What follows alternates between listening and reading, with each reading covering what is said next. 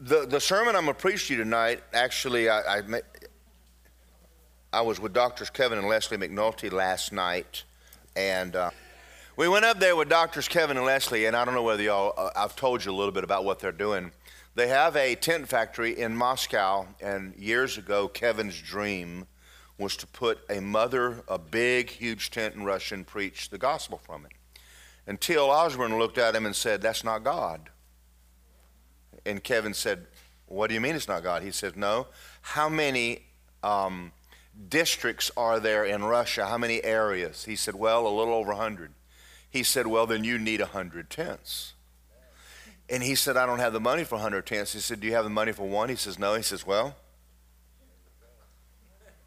I mean, if you're going to do something that you can't do anyway, why don't you just do something bigger that you can't do? Right? And we're going to talk about that in a minute. So, right now, as of now, they, they have a tent factory in Russia and they've built 60 tents. They have um, 99 tents in the former Soviet Union. And the 100th tent that they're making, they're bringing it to America. And the Lord has dealt with them to put one tent in every state of the United States and to train young people to take it to towns and preach. Now, that means the music will not be for us older people. It'll be a lot more youthy music. But, he's, but they're going, starting November, they're going to train the young people to do miracles. And in Russia, they have trained the Russians to go into a town and there's miracles when they preach. Deaf people, the ears open, blind people see, people get out of wheelchairs. And, and whenever, you know, after you have a, a bunch of people healed, you don't have to do any more advertisement. The tent fills up. And people come for, from two to three days away to be in that tent and to hear the gospel. Kevin was telling me the story how he went uh, in Belarus 20 years ago, stood on a rock in the middle of the city, and the Lord told him to go down to the train station. There's two young men getting off the train, and he was going to meet them. And um, so he did. They got off the train. Now, this is word of knowledge. So, um, and he says, he said, one of them said, I'm a, I'm a pastor. I've come and I'm supposed to meet someone here. Says, it's me. This is Holy Ghost stuff. So he went to the middle of the city, stood up on a rock, and started preaching for one week to people walking by. There is a church there now that runs, I think, two to 3,000 people, and they have started 60 churches, all from that one rock.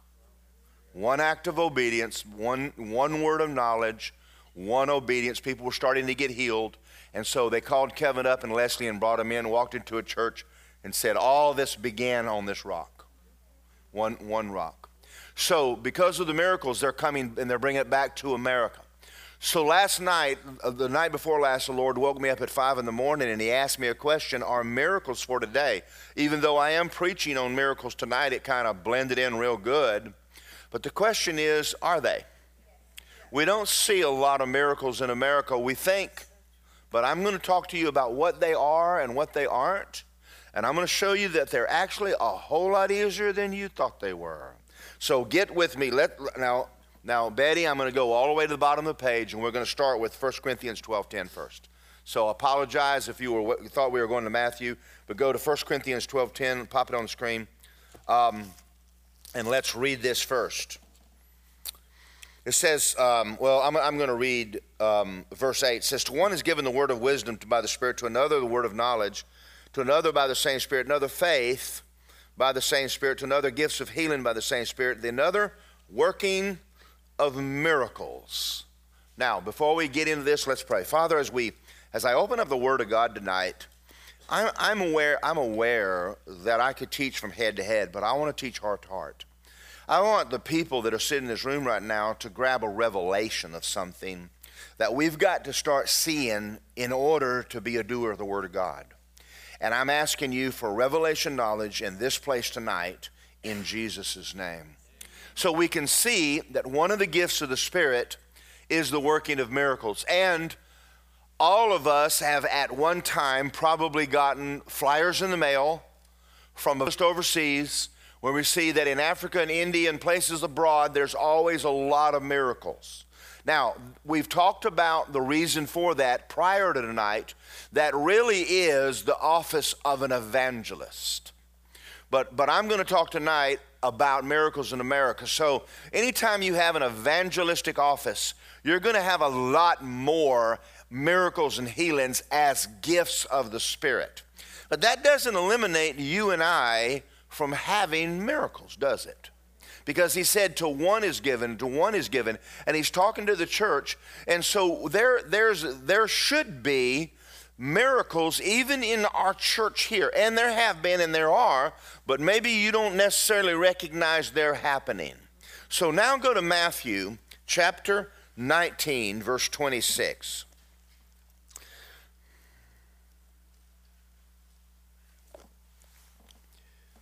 I think it's 26, and I may want to jump back up. Let me read 23 and we'll dive down to 26. Jesus said to disciples, I say to you, it is hard for a rich man to enter the kingdom of heaven.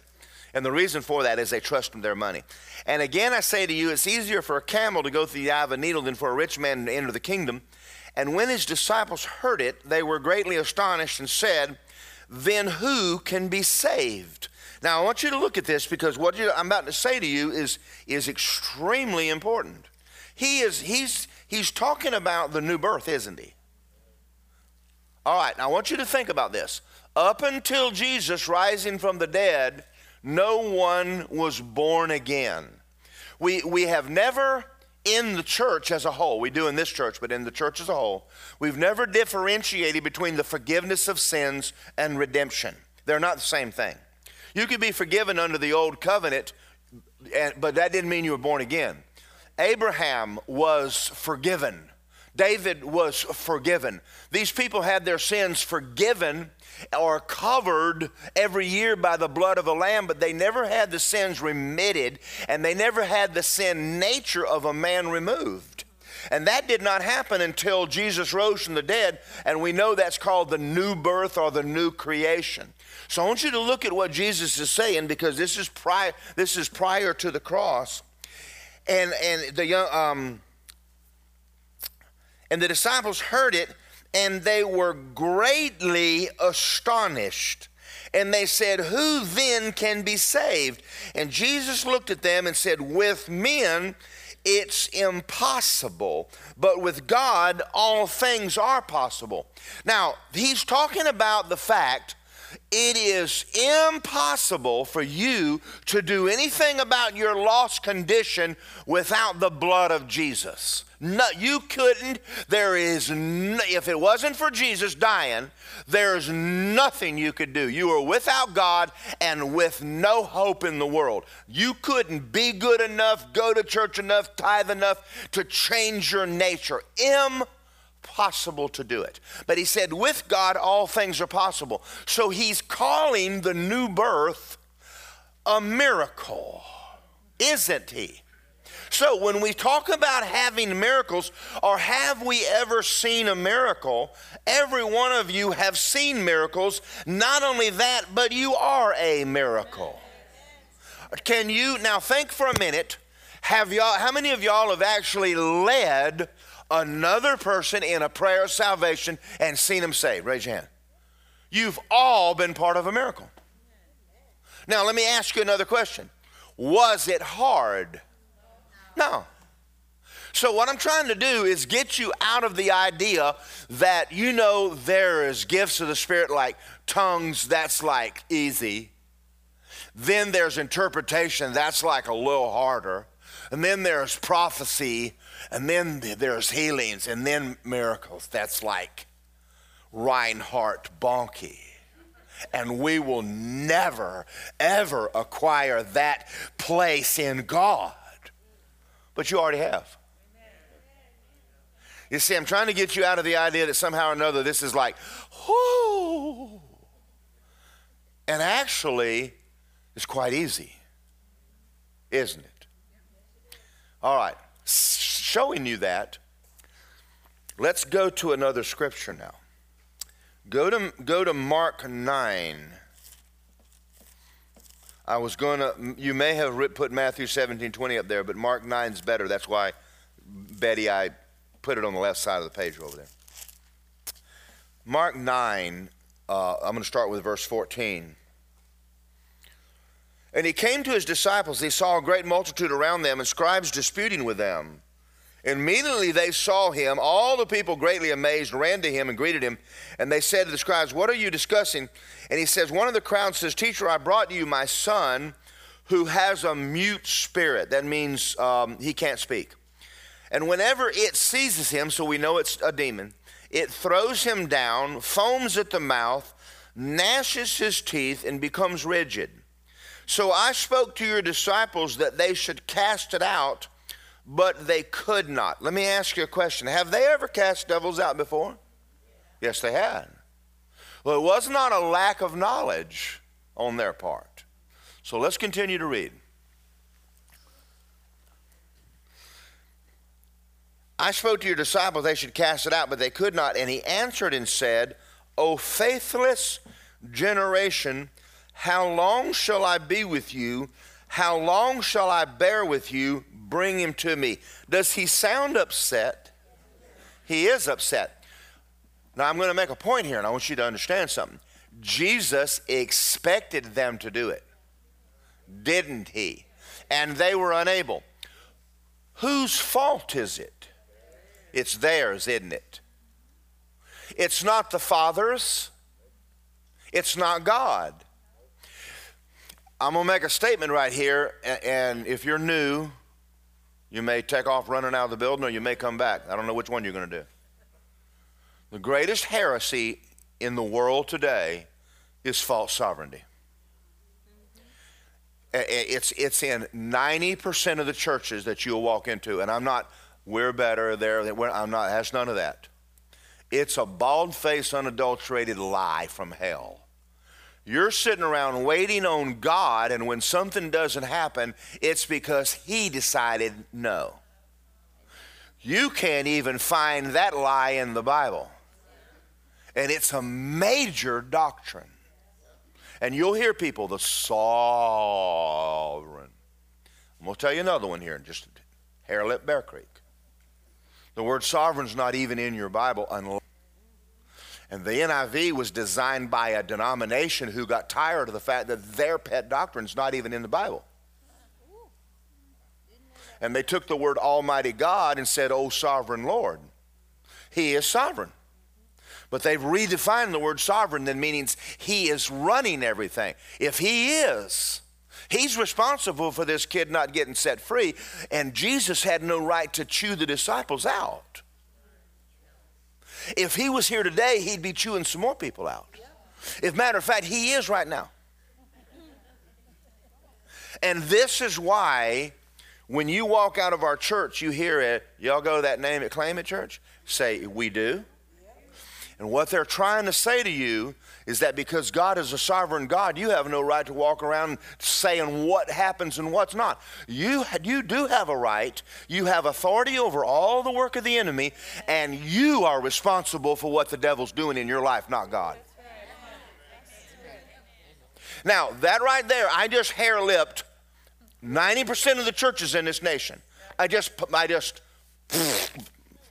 and i if, if I was in there, they'd kick me out right now. They'd escort me to the door and run me off. How easy it is to blame everything on you just never know what God will do. But if we're going to see here, Jesus got pretty upset at him. How in the how how long do I have to hang? I've been with you guys how long? How how many demons? How much have we talked about this? My bring the kid here to me. Not one time did he say, Well, you never know what God would do. He never hear Jesus say it at all. How God anointed Jesus of Nazareth with the Holy Ghost and power, who went around doing good, healing is good, and healing all that were oppressed by the devil. Not one time have you ever found anywhere in the Bible where he left someone sick, unless it was in his own hometown and he said their unbelief. So when you tell a Christian today it is their unbelief, they will get very, very angry at you. I have all kinds of faith. No, you don't. Because if you're not going to a church that teaches truth, you cannot get truth when it's not being preached.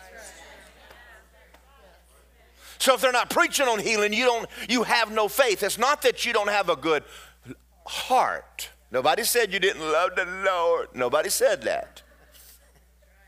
But I did say you are dumb as a rock. No, I shouldn't say it that way. I did say that you're ignorant. okay, that's it. I didn't say stupid. I didn't say stupid. No, honestly, honestly, folks, this is this is absolutely devastated Christians everywhere. And, and, and I, th- I think Andrew made a statement one time. He prayed for someone, they died, and he looked at the woman. He says, I don't, know, I don't know why we failed, but I'll tell you this it's either your fault, told, he looked at the mama, or it's mine, but it isn't God. And, and that's hard for a preacher to go, it's your fault. We're changing churches well, you won't be the first person. Are y'all okay? Now you can you can see it right here. Jesus got all over his disciples for not getting this guy free. We should be a lot more interested in getting people free and when we pray and something doesn't happen, let's go back and pray. God, what did I do wrong? It's not that our heart is wrong, but there's something we're missing that we need to start learning. What, what is it I need to learn to help this person out? And that's the way we should pray. We have the Holy Ghost. He will help us, but you got to quit blaming God. You got to go back and say, apparently I missed something someplace because I've been unable to help this person. And sometimes it's the other person and he won't tell you. Say, well, that's none of your concern. Don't worry about it. Because it, it may be none of our business. Thank you for your enthusiasm. All right. He said, O faithless generation, how long am I going to be with you? How long do I bear with you? Bring him here. And he brought him to him. And then he saw him. Immediately the spirit convulsed, and he fell on the ground and wallowed foam at the mouth. And he said, How long has this been happening? And the, he said, From childhood. And, and often he has thrown him both in the fire and the water to destroy him. But, but look, at, look at this. If you can do anything, have compassion on us. Who is the Father throwing the responsibility for his Son on? Yes, he is. All right, now, now listen to me. That's why we're not seeing miracles. Oh, this is going to be a good night. This is really good because I'm going to show you how to have miracles uh, uh, all the time if you want them. And Jesus said to him, the dad, if you can believe, all things are possible to him that believes. How many things are possible if you believe? That is a screaming heavy statement. Yes, it is. I mean, with you, because of you, it is possible for you to get anything you want this side of heaven. There isn't a disease you can't believe God for. There isn't a there isn't a situation. There's not a problem with your kids. There's not a problem with your husband. There's not a problem in your family that your faith in God cannot turn that around. Oh baby, it most certainly can. You and I should be walking in the realm of the miraculous all the time. He has offered us the opportunity to do things that are slap impossible. As a matter of fact, you are a miracle. Your new birth is a miracle. Speaking in tongues is impossible. Uh, when was the last time you thought about every time you open your mouth and pray in the Holy Ghost, you're doing something impossible? You're walking around doing the impossible like it's normal. Why are we not walking in that a whole lot more? I said, Lord, one day, I said, I just need a miracle. You know, I was a baby Christian one time too. He said, Well, pray in the Holy Ghost. He said, Son, that's impossible. For you to pray in a language you have never learned. I went, Shundai. Do you understand? Do you understand how much we're really walking in this and how much we're connected to the impossible?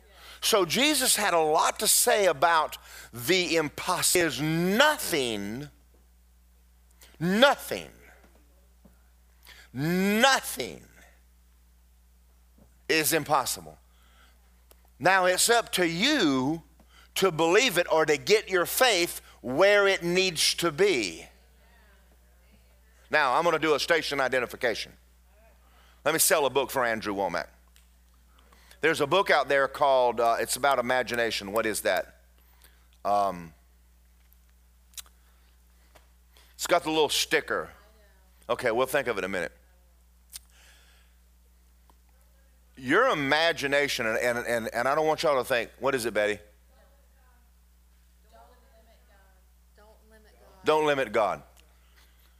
Every time God wants to do something, He is going to give you a vision of it. And I'm not talking about at night where, you, oh, I'm not talking about that. I'm talking about giving you a vision in your heart of something that you're going to be doing.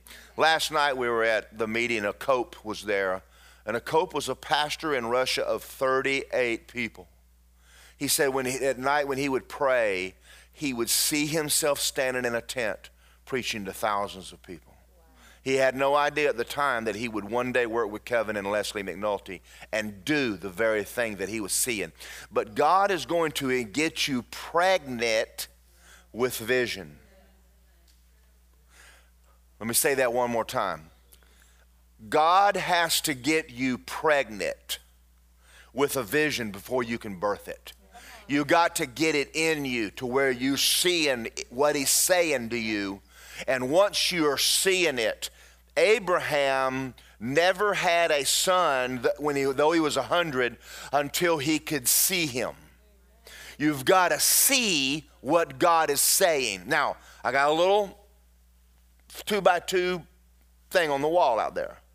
It says, if you can't see what you can't see, you'll never see it. And that was written by what I'm talking about now. You've got to, see, if you see yourself dead, you're, you're dead. And the doctor said you're dead, and your mother said you're dead, and the, and the internet said you're dead, well, then you're dead. But if you'll open up, Isaiah says, By his stripes you were healed. And he says, With long life will he satisfy you and show you your salvation. That is, the, the, the word is, is faith, is the substance of what you hope for. Hope is a confident expectation something good is going to happen. It's a mental image of a better future than you have now, and you've got to get that and get the word on that and get pregnant with it to deliver that. That's how you have miracles. I saw myself climbing a mountain in, in Alaska when I couldn't walk to the mailbox. The doctor said that I needed a pacemaker. I told him I need running shoes. I refuse to see myself crippled, see myself old, see myself in any other way than the Word of God. And, and I know, I've even been prophesied over that people seen me in a wheelchair. And I just looked at them real sweet and told them, In the name of Jesus, I bind you, foul devil from hell. And I just cast the devil out of that precious little Christian and sent that little devil back to the hell it came from. And you prophesy over me, you little numb nut, you. Oh, listen, listen. If y'all got relatives, you've already had people tell you all kind of stuff. Now look at what Jesus said. If you can believe, all things are possible to him that believes. I, am going to say something right now. This is, a, this is one of my favorite subjects. I can't go down this road. In the book of Genesis, God said to the people building the Tower of Babel, says, nothing they imagine is impossible to them. Folks, when I was a boy, we had a detective named Dick Tracy. And he had a watch. And we thought that was cool. Now everybody and their dogs got a cell phone in their hand and they're walking around GPS and texting. And everything that we have ever done in America Somebody dreamed it. And we're talking heathen. The human being made in the image of God is as powerful as he is if you'll get your imagination lined up with God. But we've chosen to just just veg our little bro- uh, out. And we have no, you know, when you're a kid, you go, I'm going to be a fireman. I'm going to be a policeman. I'm going to be the president of the United States. And when you get older, you're going, I just hope I make it home today and get some dinner in the stove and without dying. My arthritis is killing me.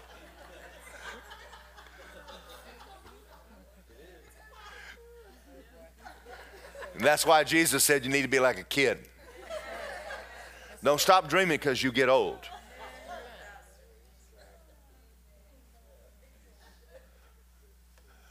I had an old lady one time chasing me around the apartment. I was a maintenance man, and, and, and it was funny. She's so, I mean, this lady's so old, she looked like she's going to break. And she was batting her eyeballs at me and sweet talking me and smooching. She's 85 years of age. And this is back when I was about 30, and I looked at her and I said, Sweetheart, stop, you're going to break something.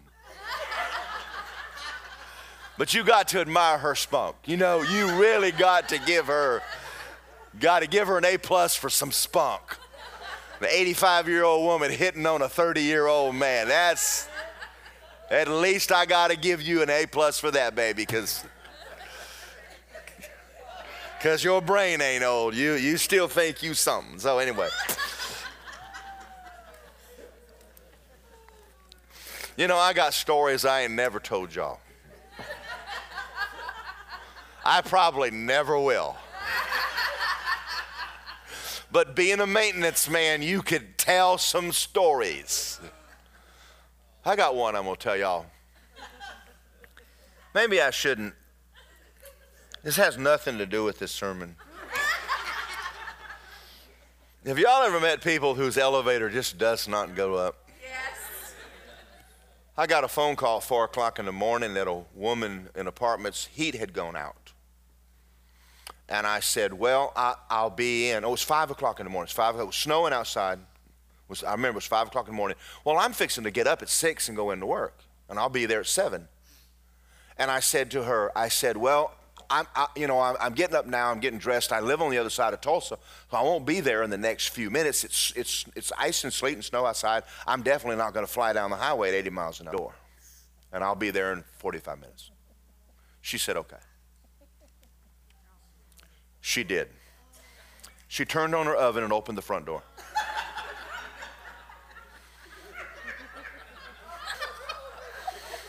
I walked in her apartment. She had honest to God icicles hanging off her tears on her face. And she sat there freezing her booty off, embarrassed that she was so stupid. And I said, Honey, honey, uh, I said, turn on the oven, it was a gas stove and opened the door. I thought you meant the front door. I said, She said, I thought you were going to run in. I said, Well, no, I.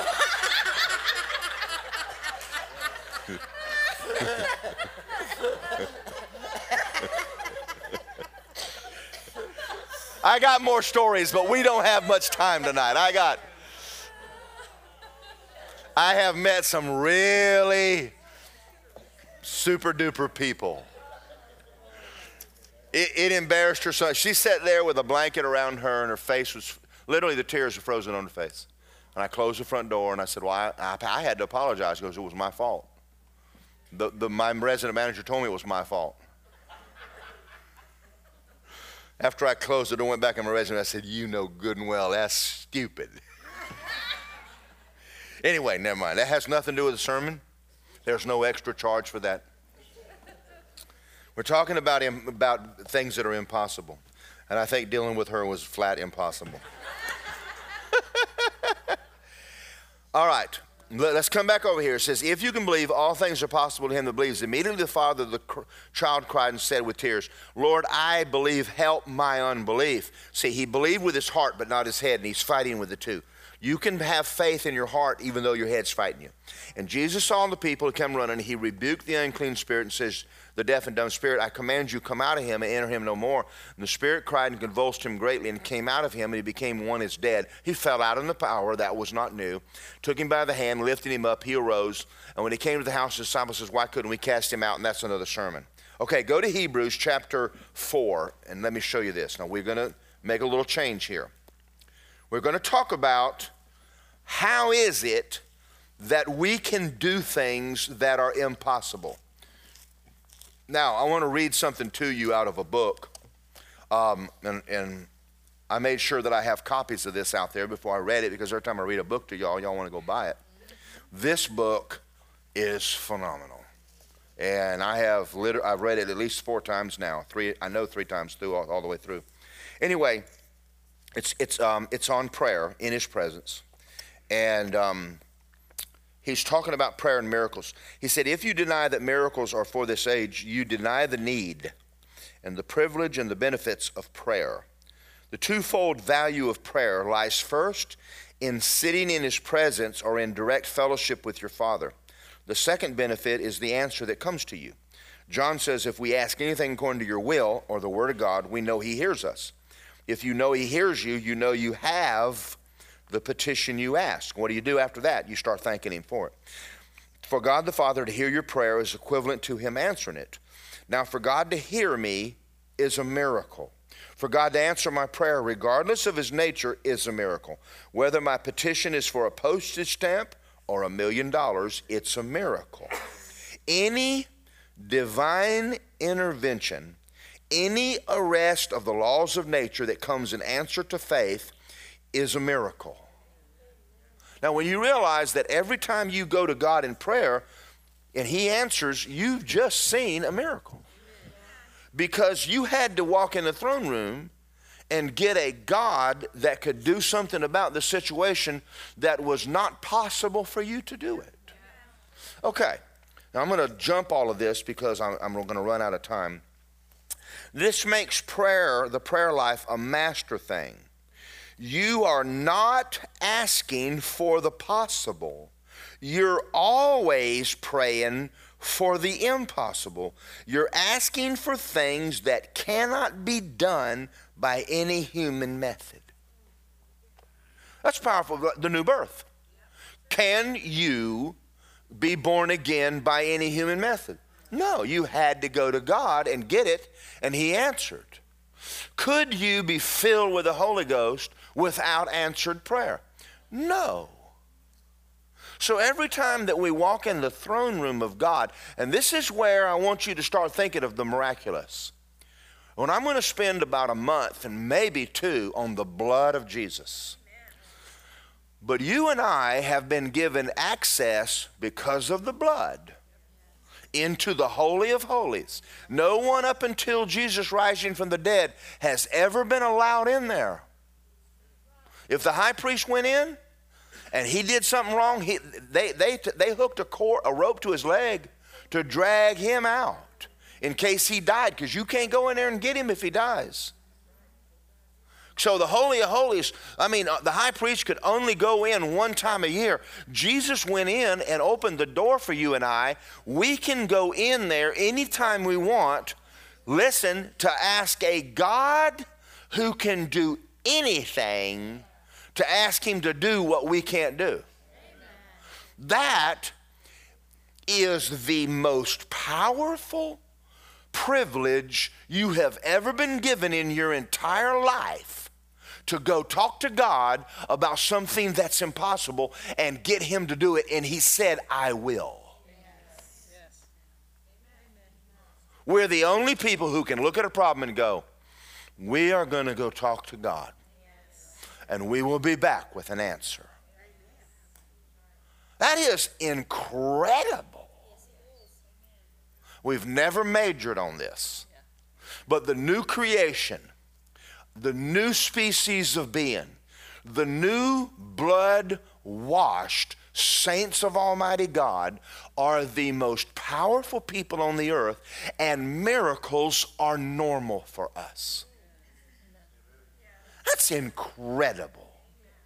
makes you want to go pray. All right, I'm going to show it to you because you got to meditate on these scriptures. And you're not in there begging him. Oh, God. Don't do that. Don't, don't insult him. Hebrews 4:14. Seeing then that we have a great high priest, that would be Jesus, who passed through the heavens, Jesus, the Son of God, let us hold fast our confession. The word confession means to say the same thing. That means say the same thing that God said about it. For you do not have a high priest that cannot sympathize with your weaknesses, but in all points he was tempted just like you and I, yet without sin. To the throne of grace that we may obtain mercy and find grace to help in a time of need. Anything, anything. We have never majored on this. We have been like the man, oh God, help me. And Jesus turned to you tonight and said, If you can believe it, anything is possible if I could just get you to believe what I said. Quit whining at me. All right, I'm going to prove this to y'all. We've got, how are we doing for time? Oh, we're going wonderful. All right, I'm going to prove something to you. Go to Hebrews 10 19, and then I'm going to take off, and I got something to prove. Are y'all ready? Because I'm going to rock your world. Well, y'all sound excited. Therefore, brethren, have boldness to enter the holiest by the blood of Jesus. In the only, listen, the devil will challenge you. Every time you get up to go pray, he will challenge you. And your answer is always the blood, the blood of Jesus. God answers every prayer because of Jesus. Not because you're good, not because you're bad, and not because you're, you're pretty or you're ugly. It's because of Jesus. Everything, when you walk in the throne room, if he says, Why are you in here? You said, Sir, I have come in here in the name of Jesus. And he will say, Welcome, come on, what is it you need? Because Jesus pleased him. And that's who gave you the right to come in, and you're in there in his name.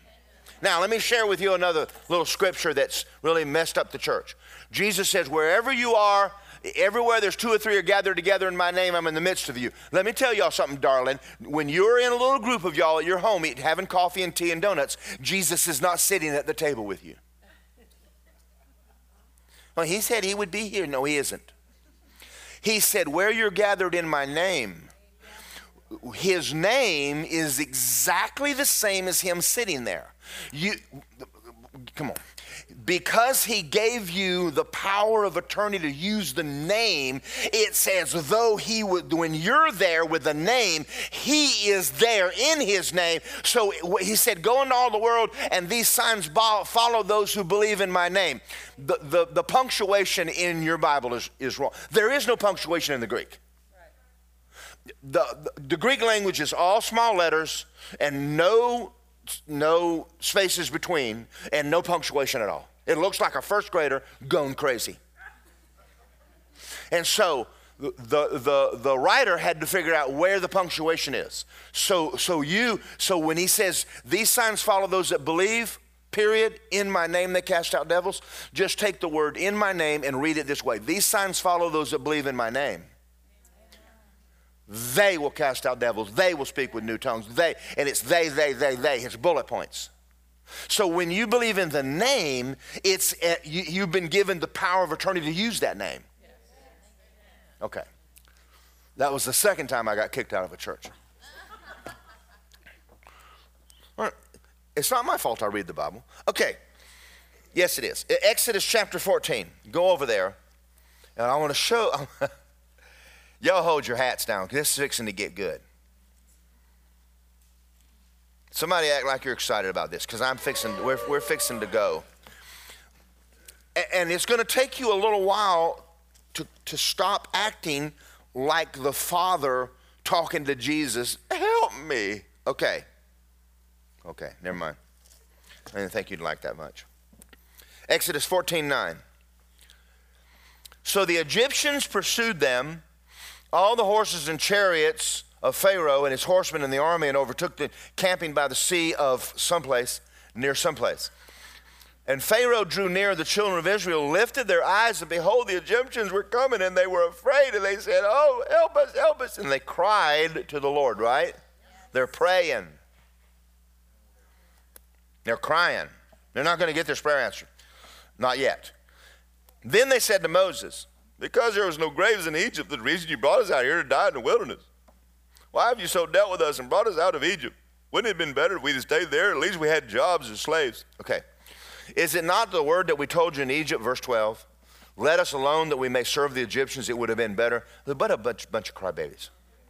Verse 13 Moses said to the people, Do not be afraid, stand still and see the salvation of the Lord, which he will accomplish for you today. Now, who's going to split the Red Sea? If you, how many of you say Moses did? How many of you say God? Both of you are right.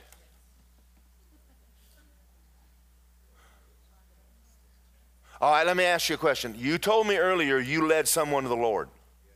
Did you lead him to the Lord or did God? Who saved him? Well, how come he didn't save him until you came along?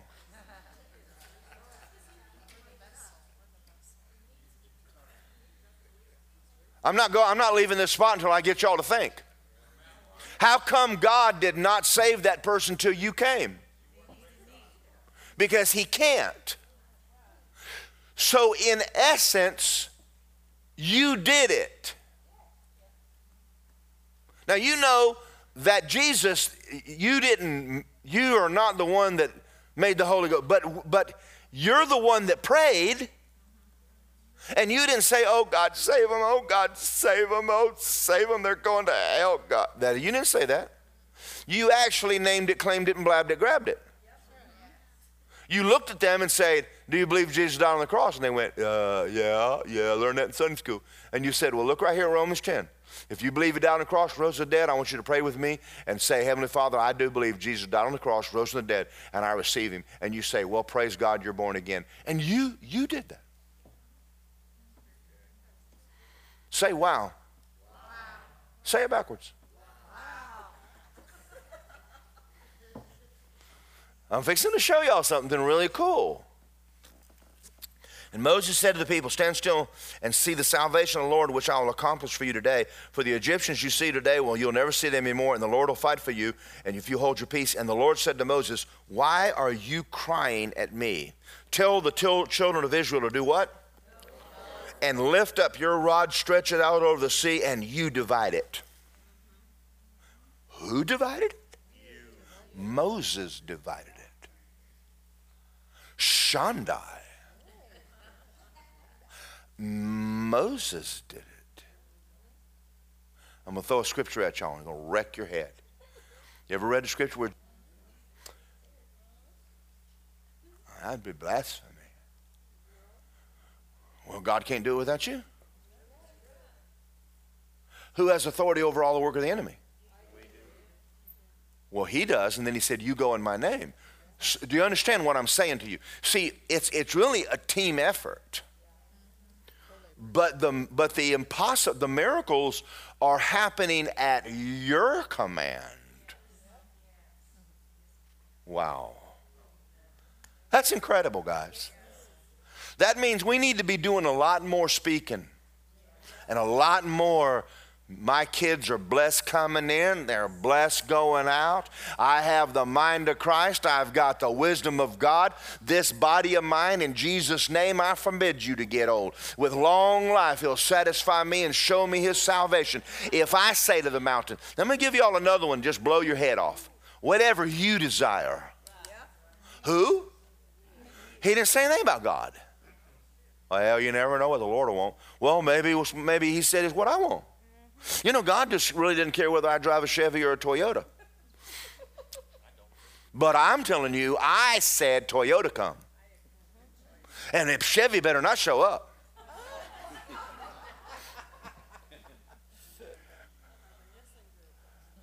This is good, isn't it? This right here is, is one of the most powerful things. So, miracles, you and I are really the ones that are in control. But yet, we are working with God. I mean, you're not alone running around doing all this stuff. Oh, look what I did. Well, no, not without Him, you didn't. So it says in, in Mark 16 that they went everywhere, the Lord working with them. And that's what that meant. But that's, see, why we aren't having more miracles is the church is not running around doing what he said do, or because he'd be backing up. If you're doing it, he'll back you up. Okay, all right. Let's look at another one Matthew 14. You ready? I'm, I'm, I'm going to show it to you in different places so you walk out and go, uh, he, didn't, he didn't just pull all that out. He, he found all kinds of scriptures. Matthew 14, 13. When Jesus heard it, he departed from there by boat to a deserted place, but when the multitudes heard it, they followed him on foot. And Jesus went to and saw a great multitude. He was moved with compassion for them, and he healed their sick. And when evening was come, his disciples came to him and said, This is a deserted place, and the hour is late. Send the multitudes away that they may go to a village and buy food. And look at 16, and I want you to mark in your Bible. And Jesus said to the disciples, They don't need to go away. You give them something to eat. Now, if you, if, if you didn't see it in your Bible, you'd think I was crazy. Who did he lay the responsibility to feed him on?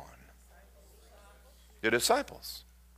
He's laying it on his disciples to pull a miracle off.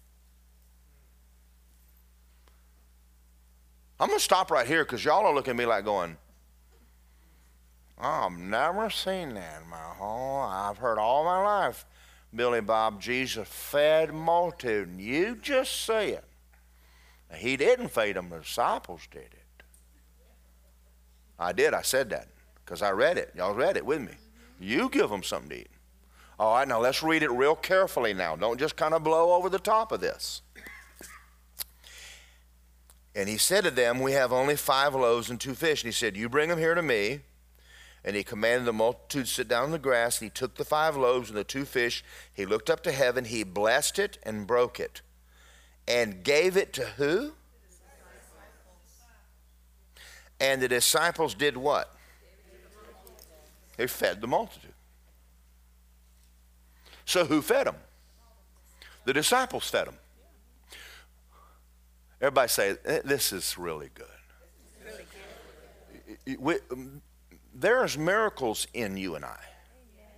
And Jesus is spending time with his disciples teaching them how to do this stuff.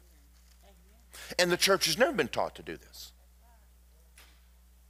There was a little boy um, in the Bahamas, and they brought him to me, and, and, and I led him to the Lord. And they had found him on the bottom of the ocean that, that day and he drowned. And when they got him up, his brain was, you know, fried. And they brought him up. He's a little kid about this because some of y'all heard me tell the story, but I'm going to tell it again. And if, and if you want me to, we'll get Melanie to come tell it. Because she told me one time, she says, I know all your stories. And I've never forgot her making that statement to me. So it's, even in heaven, I'm looking at her and say, you. Okay.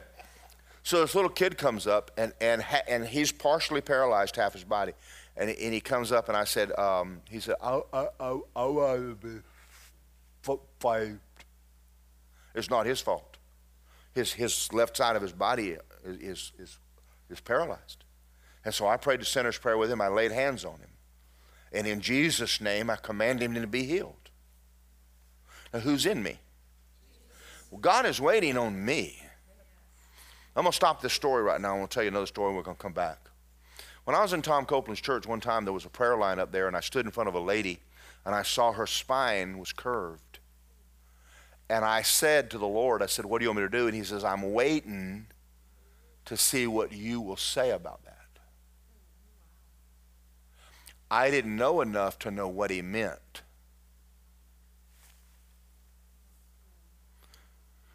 It's quiet in here. He's waiting on me to speak to that spine. And I didn't. I, I didn't understand what he meant. I said, what? He's talking to me, and I'm going, I'm, I, am i am i am seeing, a, in, I'm having a word of knowledge, and I can see in the, I can see her spine. It's, it's bent. And, and I just prayed some prayer and went on. It scared me. And later I went back and I went, I, I, I, I remember that day you said that. I had no idea that you were waiting on me. I thought I was waiting on you. And she didn't get healed. Isn't this awesome? There's a lot of stuff happening, and, I, am not saying this to bring any kind of condemnation on us, but we're allowing it. We're allowing stuff to go on that God is waiting. What do you have to say about that? Uh, Adam, what do you name these animals? He's waiting on us. Don't cry at me. Tell the, tell the ocean to get out of your way. He said, if you say to the mountain, he didn't say anything. He said, listen, you say to the cancer, you say to the devil, you say to the flu, you, you say something to it. But now you've got to meditate on this in order to believe this.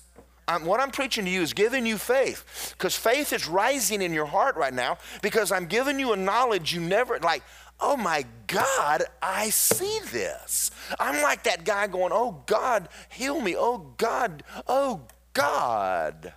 And Jesus is looking at us and saying, no, oh God, me, all things are possible to him that believes. Nothing's impossible to you. And we're like, what? They fed the multitude. You ready for another one? Acts 9. We'll close with this.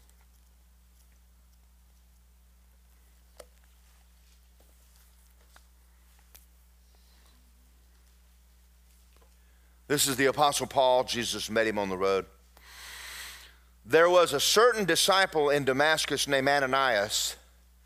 And Jesus, and he said to him, Lord, in a vision, Ananias, he said, Here I am. He says, Arise and go to the street called Straight and inquire the house of Judas for one called Saul of Tarsus, he's praying. And in a vision, he's seen a man named Ananias coming in, putting his hand on him so he might receive his sight. So, my question is I thought he was praying. Why in the world is God wasting this man's time? He's sending someone, he's sending a man to him. All right, are y'all ready? Because I'm going to the reason the name Jesus is powerful is the name of a man. Jesus never did anything as God. But because man has authority, Jesus had authority as long as he walked the earth as a man. When he rose from the dead, he no longer could do anything down here except through the church. So he became the head, and we became the body, and he's crippled by his body. Because we're not doing anything, we're just sitting around waiting on God.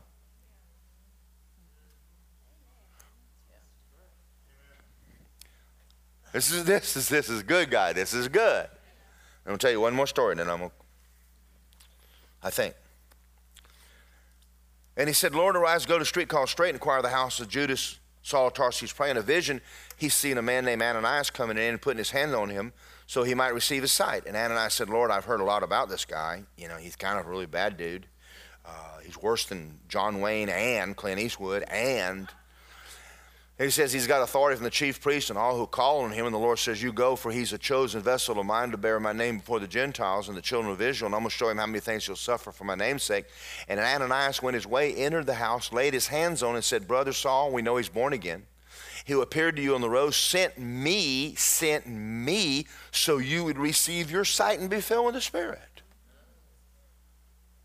Come on, y'all, this is awesome and, and see, we're sitting around going, God, do this. And he, listen, he's not your errand boy. If he's prompting you to do something, quit asking him to do it. He's the head, you're the servant. You go. Now, he's the one going to make it. Happen. You just go lay hands on him. You just obey God and, and leave the results up to God. Okay. Um, so, anyway, we know that happened. Now, let me tell you how I learned all this, and, and I'll actually get done three minutes early.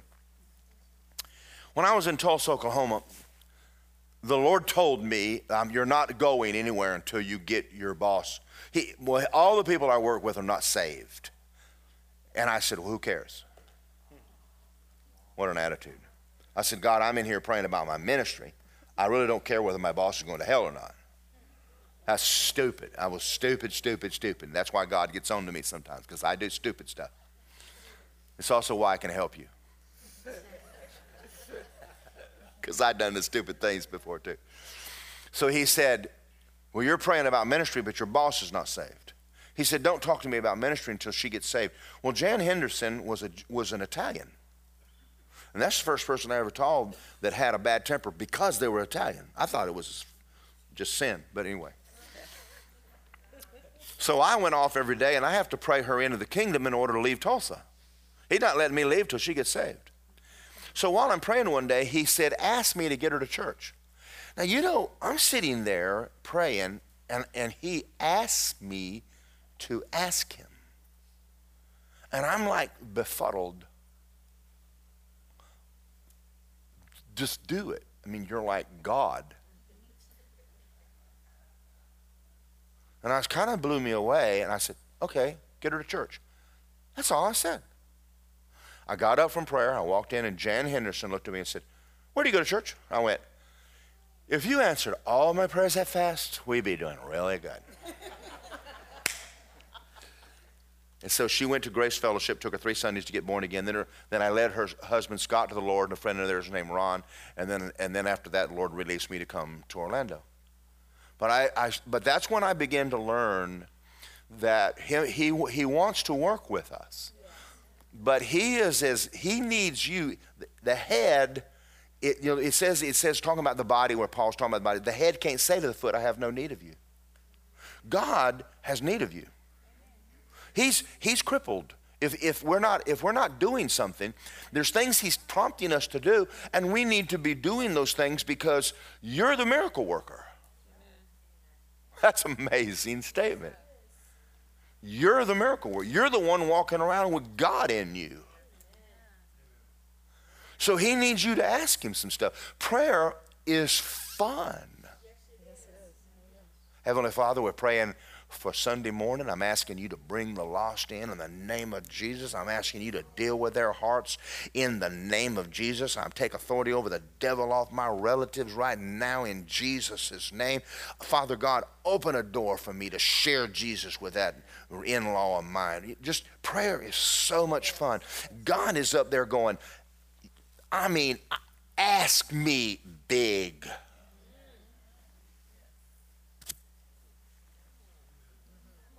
God keeps asking me every once in a while, you, you have not even caused a shortage of electricity up here.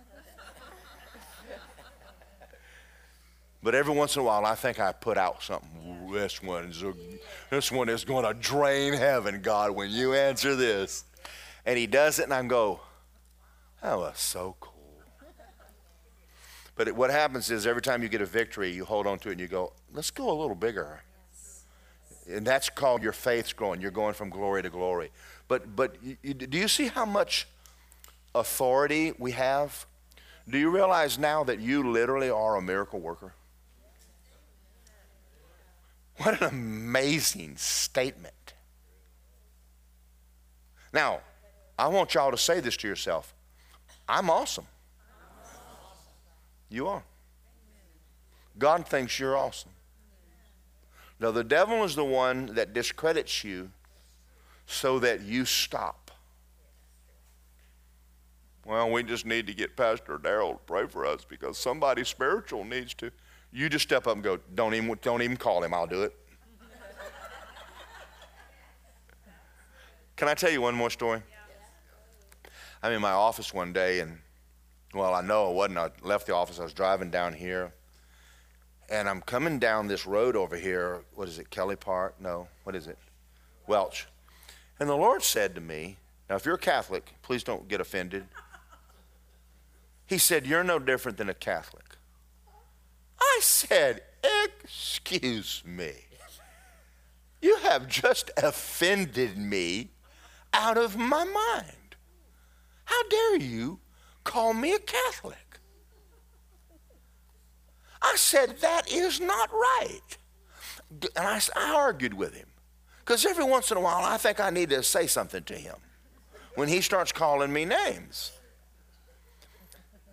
I said, I do not believe that I've got to go to a saint to talk to Mary, to talk to Jesus, to talk to God. I've never preached that. That's, that's not true. He said, Well, you preach they got to get to you to get to me. I went, Oh. I get in my office. Barbara was my secretary. She said, Pastor, you just had a phone call. A woman called and wants you to pray for her so and so. I said, No. I said, I just got chewed out for that.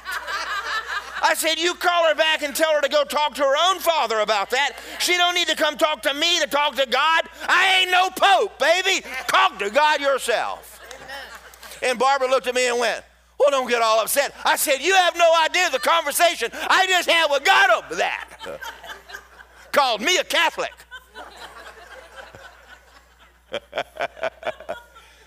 I'm not saying that if you need help, not to get it. If there, I don't want you to get in condemnation. You ever need help, get up here and get prayed for. But but grow your faith to the place where you understand God is in you, guys. You have the same name, you have the same anointing, you have the same righteousness everybody else does. And we've been we've we've we've remained babies in the body of Christ because we have failed to pick this up and go, well, I'm to tell you from now on, I'm going to do my own praying around here. Hallelujah. And I'll tell you, it's the coolest thing in the world when you start getting your prayers answered and you start working with God, and then He starts saying, I want you to do this and that and the other. It's, it's phenomenal when you start doing things and He says, go do this and say this to that person. And it, sometimes it's just a prompting, it's not a saying, just a little prompting. And you do it and you go, that was cool. Is there another center around here someplace we can talk to? oh. So a year later, I come back. It was Harbor Island. This, this black kid walks up and he's six foot something. He, he's over my head. And he looks at me and says, Do you remember me? Of course, I'm thinking, I don't remember you. I don't know. I've never seen a big black kid looks like an African Magi, you know, a big, big guy. And he said, Do you remember the boy that drowned? I said, Yeah, a little kid. He says, That's me. He said, That night I received Jesus. You laid your hands on me and you prayed for me. And I grabbed a hold of that. Amen. And he says, I, It took a while and I recovered. He said, I'm 100% recovered today. Amen. Now I'm going to ask you a question. Who healed him? Did God heal him or did I? Thank you. Now we all know I didn't I didn't do the performing. We all know that. But God had him all by himself before I got there. Isn't that cool? Father God, we're a lot more important to you than we've ever been told. We're your body. Just like Ananias, there's people sitting in this room right now that, that um, you're wanting to use every one of us. There's people you have used. People are saved because there's people sitting right here in this room that have led other people to the Lord. There's people that are sitting here that have laid their hands on the sick. But there's other things that are going on in our lives right now that we're allowing it to happen. We're praying about it, but nothing's happening. It's time for us to stop praying and start saying. You said if we speak to the mountain, and, and that means that the, you didn't pray about the mountain, but spoke to it. Says, Father God, I'm just trusting you that there's people in this room right now that as they begin to say what you say, and, and, and because we have rights in the throne room, we can pray about it, but when we walk out of there, it's time for us to start speaking some things over situations. And it isn't that we're that we're haughty, that we have an attitude that we're better than everybody, because we're not. We understand the blood, we understand grace. But we understand the name and the power. And I'm asking you, sir, as we walk out of this room, that in the days ahead, the months ahead, the years ahead, that there's people that their lives will be changed because somebody sitting in this room or listening by CD is going to grab a hold of this and say, "Don't worry about that. I'm going to I'm going to pray about this. I'm going to go get an answer to something that looks impossible because I've got a right in the throne room." And Father, I give you praise and honor for everything done in this place. And we give you the glory for everything. In Jesus' name, amen. Thank you for listening to this powerful message by Pastor Daryl Morgan. We hope it blesses you. If you would like more info on Word of Life, sermons, and free downloads, please go to wordoflifeapopka.com. Thank you and have a blessed day.